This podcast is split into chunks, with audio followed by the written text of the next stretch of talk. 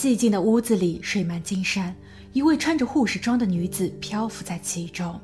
水几乎已经冲淡了所有的证据，仅仅留下了一副破碎的眼镜以及小浴室里被扯下的毛巾架。忽然，女子的父母发现了异常，但调查人员的沉默和敷衍使整一个案子蒙上了恐怖的面纱。那么，它的真相呢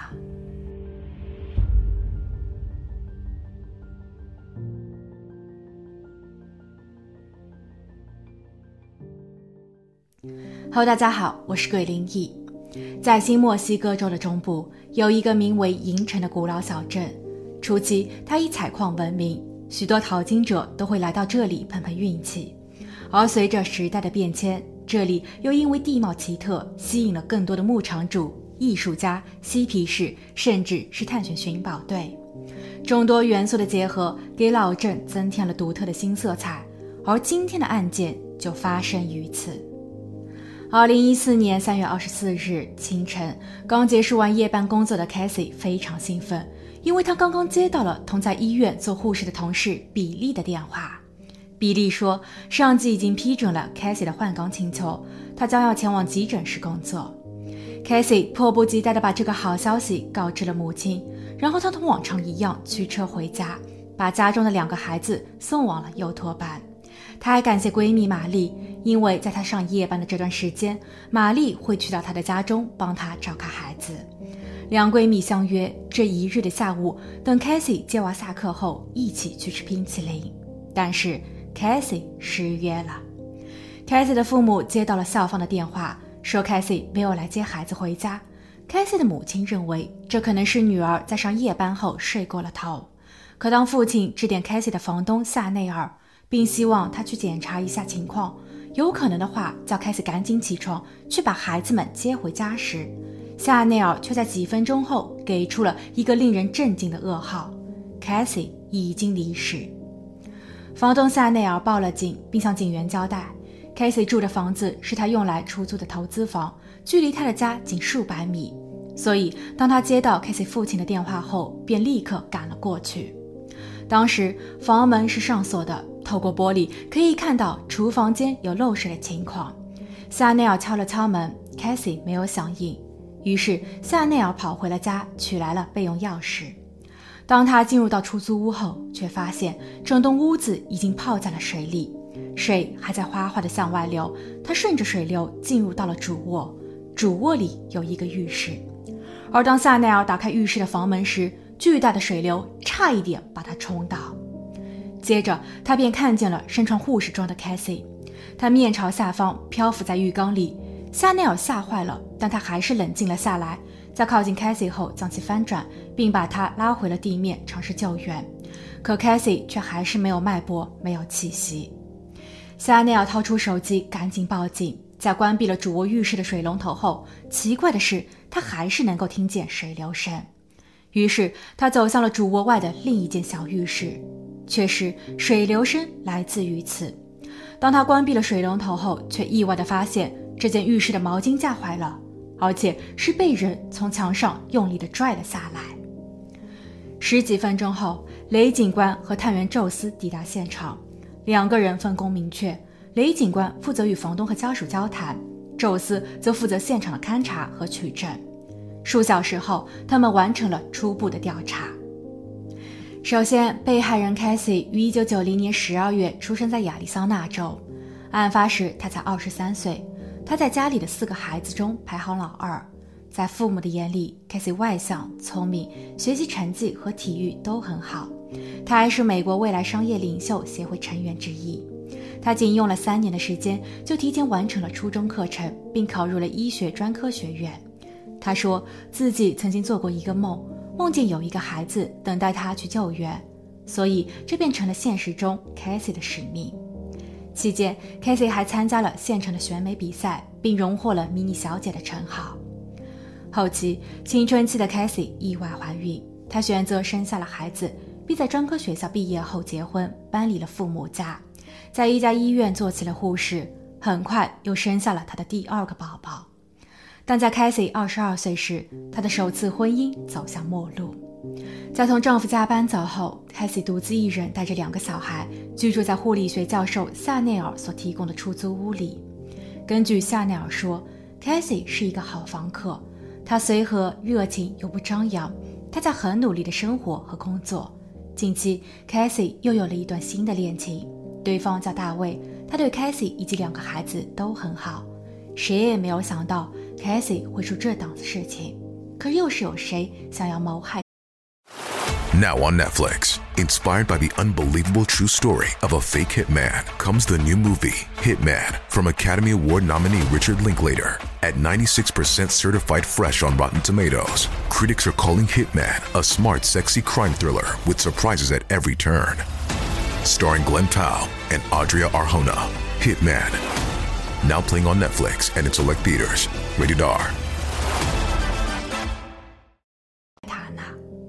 但根据宙斯探员的现场勘查，案发地没有人为的闯入痕迹，屋外也没有可疑的脚印或是轮胎印。屋内虽然被水泡得有些脏，但主卧的床铺得很好。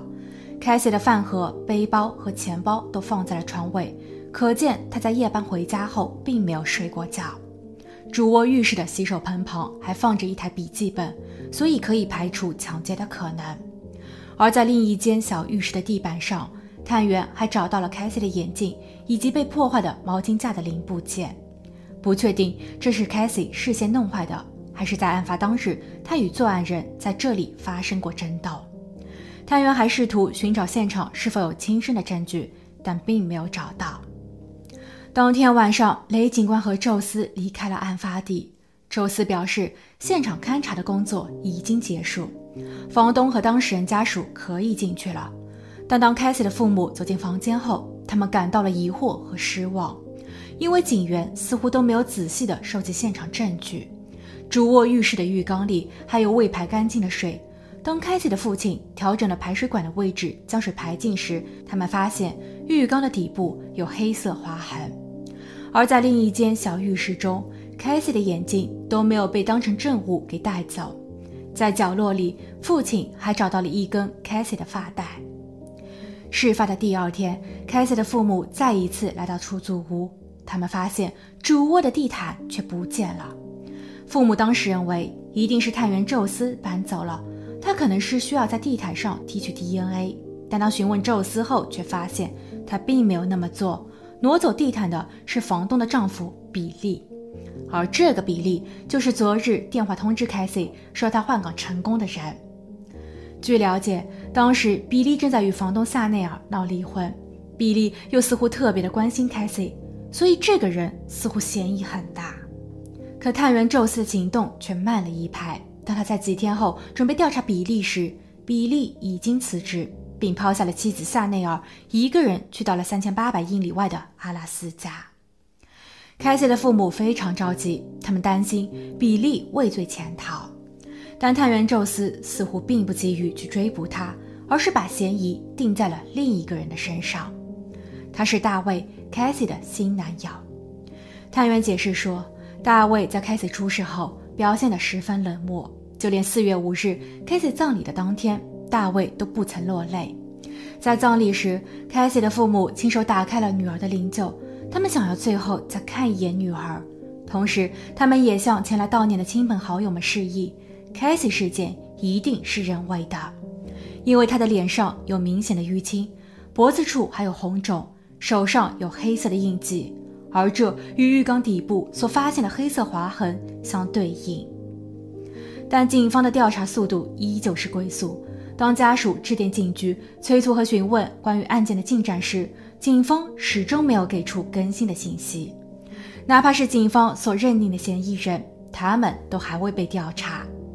法医的检测报告中，离世原因被标记为了待定，这一模棱两可的定论更是让家属无法接受。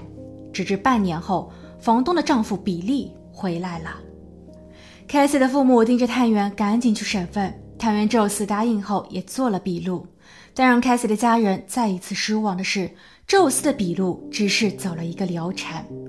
他问比利和凯西是什么关系，比利回答说。工作上很熟，私下并没有太多的交集。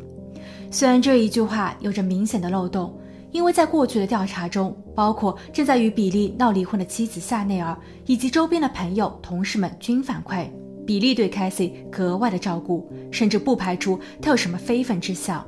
宙斯也在记录下这一句话后，让比利做了测谎测试，比利未能通过。不过，宙斯并没有继续追问，而是直接将他放了。至于为什么比利会在事发后扔掉地毯，为什么他又突然飞往了阿拉斯加，依旧沉迷。被激怒的凯西父母拿起了电话，直接给地方检察官致电并投诉。他们在电话中提出了一个大胆的假设，那就是官官相护，利益收买。因为在凯西父母的心中，其实还有一个怀疑对象。他们曾告诉过探员宙斯，宙斯听后也很认真的点头说他会去查，可再也没有下文。幸好这一位检察官并没有怠慢，他在向雷警官做了核实后，确认了宙斯探员的失职。宙斯在勘察现场时，甚至都没有采集指纹和 DNA。宙斯对此的解释是：水冲走了一切，但尽力去做与不作为之间区别很大。所以雷警官再一次审问了比利。比利很委屈地表示，自己并不知道，在外人眼里。自己是嫌犯，而在一开始接受审问时，其实比利就已经提供了自己的不在场证明。他在凯西出事的那天，在朋友家帮忙维修屋顶。他已经在朋友家待了好几天，直到自己的妻子夏内尔通知自己说自家的出租屋被淹了，里面需要维护一下时，他才赶了回来。由于比利不知道如何处理湿地毯，所以他还特意请了一位专业的清洁人员。清洁人员说，泡过水的地毯只有充分的晾晒才能继续使用，否则会发霉。比利嫌麻烦，并与清洁人员一起把地毯掀起扔掉。而自己之所以前往阿拉斯加，是因为在开始出事前，自己就已经拿到了阿拉斯加某家医院的 offer，丰厚的待遇和工资让他心动，所以自己选择离开小镇，只是在时间上有一些巧合。This episode is brought to you by Shopify. Whether you're selling a little or a lot, Shopify helps you do your thing, however you cha-ching. From the launch your online shop stage, all the way to the we just hit a million orders stage. No matter what stage you're in, Shopify's there to help you grow. Sign up for a $1 per month trial period at shopify.com slash special offer, all lowercase. That's shopify.com slash special offer. 关于比利未能通过测谎测试，比利也表示， 那是由于探员宙斯在对比利做测试时，有意的暗示和推定比利和凯西之间有不正当的关系，这让比利感觉到了冤枉，当时的情绪有些失控。雷警官在后期也证实了比利的陈述，所以他的嫌疑被排除。而当初探员宙斯所怀疑的凯西的新男友大卫。雷警官在做了调查后也确认，当时他在上班，他也不是嫌疑人。所以说，宙斯在负责本案的这段时期里，他等于什么都没有查出，什么都没有查。而宙斯也快要到了退休的年纪，所以他在工作上的懒惰和得过且过，就完全忘记了自己的职责。宙斯退出了本案的调查组，新的探员接管此事。而现在，调查的重点被确定在了正在与 Cassie 办理离婚手续的丈夫身上。虽然他已经与 Cassie 分居了一年，但 Cassie 的父母仍旧怀疑是他。那么这一次的追查能否解开谜题？布瑞德，Cassie 生命中至关重要的男人，他是 Cassie 的初恋、首任丈夫，但美好的恋情却没能维系一生。案发的一年多前，两个人正式分居。并开始了一场夺子大战。据凯西的父母表示，女儿之所以会闹离婚，是因为布瑞德的粗暴与过激行为。布瑞德会对凯西很凶，并经常动手。凯西的母亲有一回还看见布瑞德让凯西罚站，还把凯西靠在了楼梯的扶手上。母亲当时很想要报警，但她也害怕女儿会因此受到更多的责难。在进入到离婚的阶段时。凯西还向母亲透露说，布瑞德喜欢做做爱时掐住自己的脖子，他还曾用胶带封住了孩子的嘴。有几个晚上，当凯西突然醒来时，他却发现布瑞德正站着，面无表情地看着自己。这一些行为让凯西汗毛倒立，凯西不由得怀疑布瑞德是否有可能会随时让自己消失。为了保命，她不得不带着孩子们远离丈夫。布瑞德在分居时说，他一定会争取到孩子的抚养权，但他自己却在几周后突然离开了小镇，与凯西再无瓜葛。可在凯西出事的一周前，布瑞德又突然出现，说是要带着孩子们外出游玩。可当孩子们回家后，五岁的大儿子告诉凯西，说他感觉到了害怕，因为爸爸说他想要解决掉妈妈和大卫爸爸，而这一个大卫爸爸就是凯西的新男友。虽然 Kathy 事先有提醒过儿子，千万不能让爸爸知道妈妈正在交往男友，而且儿子们也喜欢大卫，但显然儿子说漏了嘴。另据调查，布瑞德之前曾在小镇上做过警察。不过后来他辞职了，他在办理离婚手续的期间去了亚利桑那州的图森，可是他在那里的工作并不稳定，所以布瑞德处于低落状态。他有可能因为自身的不稳定，从而将失去对儿子的抚养权。而更刺激到他的是，凯西已经另有新欢，就连儿子也开始管别人叫爸爸。布瑞德心生恨意，所以很可能他对凯西心动了。新探员在了解这一切后，再一次比对了凯西的法医检测报告以及照片。他发现凯西最后所呈现的状态，应该是被一位训练有素的专员所谋害。所以，最终他决定对布瑞德起诉。凯西案发的一年半后，二零一五年十月，二十八岁的布瑞德在图森被捕。一六年的下半年，布瑞德被送上了法庭。由于检方的手中并没有铁证，而要发现新的线索几乎是不可能的，所以这一回，检方向法院申请采用传闻证据，即采用一些所谓的道听途说来作为本案的定罪依据。这种方式其实一般不被法院所认同，因为证据的真伪难辨。但这一次，法院同意了。Casey 的家人、好友、同事们纷纷上庭。他们一一叙述了 Casey 婚姻的不幸。法医迈克尔作证说，在他的团队对 Casey 进行检查时，发现 Casey 虽然看上去像是溺水，但他的颈部却有红肿。迈克尔认为 Casey 很有可能在断气前就已经被勒晕了。而另一位叫艾德的退休警局的局长作证说，他曾经是布瑞德的警校教官，他有培训过布瑞德用何种方法制服歹徒。而这一些手法都不会留下什么痕迹。艾德当众演示了一下具体的操作步骤，法医在旁配合解释，这能让陪审团们更为直观地理解布瑞德可能的作案方式。接下去，布瑞德的律师开始反驳，他们在法医针对凯西的检测报告中揪出了一个细节点，即凯西的指甲里检测出了一组未知的 DNA，但它并不属于布瑞德。第二，曾有布瑞德的旧识，在凯西发生不幸后去探望过布瑞德，他可以作证说，当时布瑞德其实很伤心。第三点，辩方拿出了凯西手机中前后三千多页的存档资料，但其中并没有来自于被告布瑞德的任何威胁。最后，已经退休的宙斯探员出庭，他站在了被告一方，他称，在当年的调查时，布瑞德并不是首要的嫌疑人。虽然自己当初并没有查出真凶，但目前在排除了比利和大卫的嫌疑后，也不能因为布瑞德跟凯西曾是夫妻，就在没有任何实质证据的情况下，硬是说他就是罪犯，这违反了公正严明的原则。检方则反驳说，当时作案人用水破坏了案发现场，包括 DNA 线索，而也就是辩方的证人宙斯在勘察现场时极其的敷衍。导致了仅有的一些证据也没能很好的保留下来，他甚至都没有记录下案发现场所有的细节，例如小浴室里的毛巾架坏了，那毛巾呢？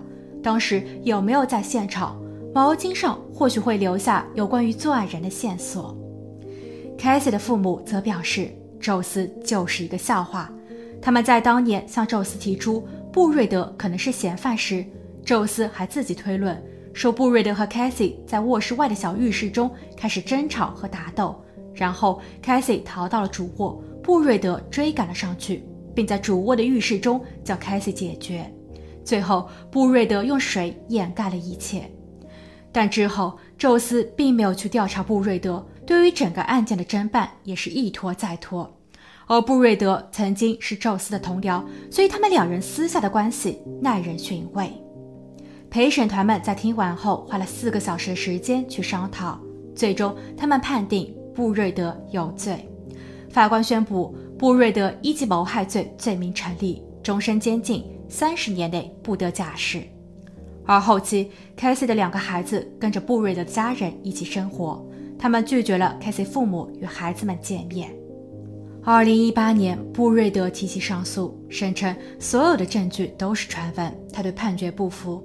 二零二零年，新墨西哥州最高法院宣判维持原判。另据悉，那一位没有作为的探员宙斯，竟然还在最后正常退休了。好了，今天的案件就分享到这，我们下期见。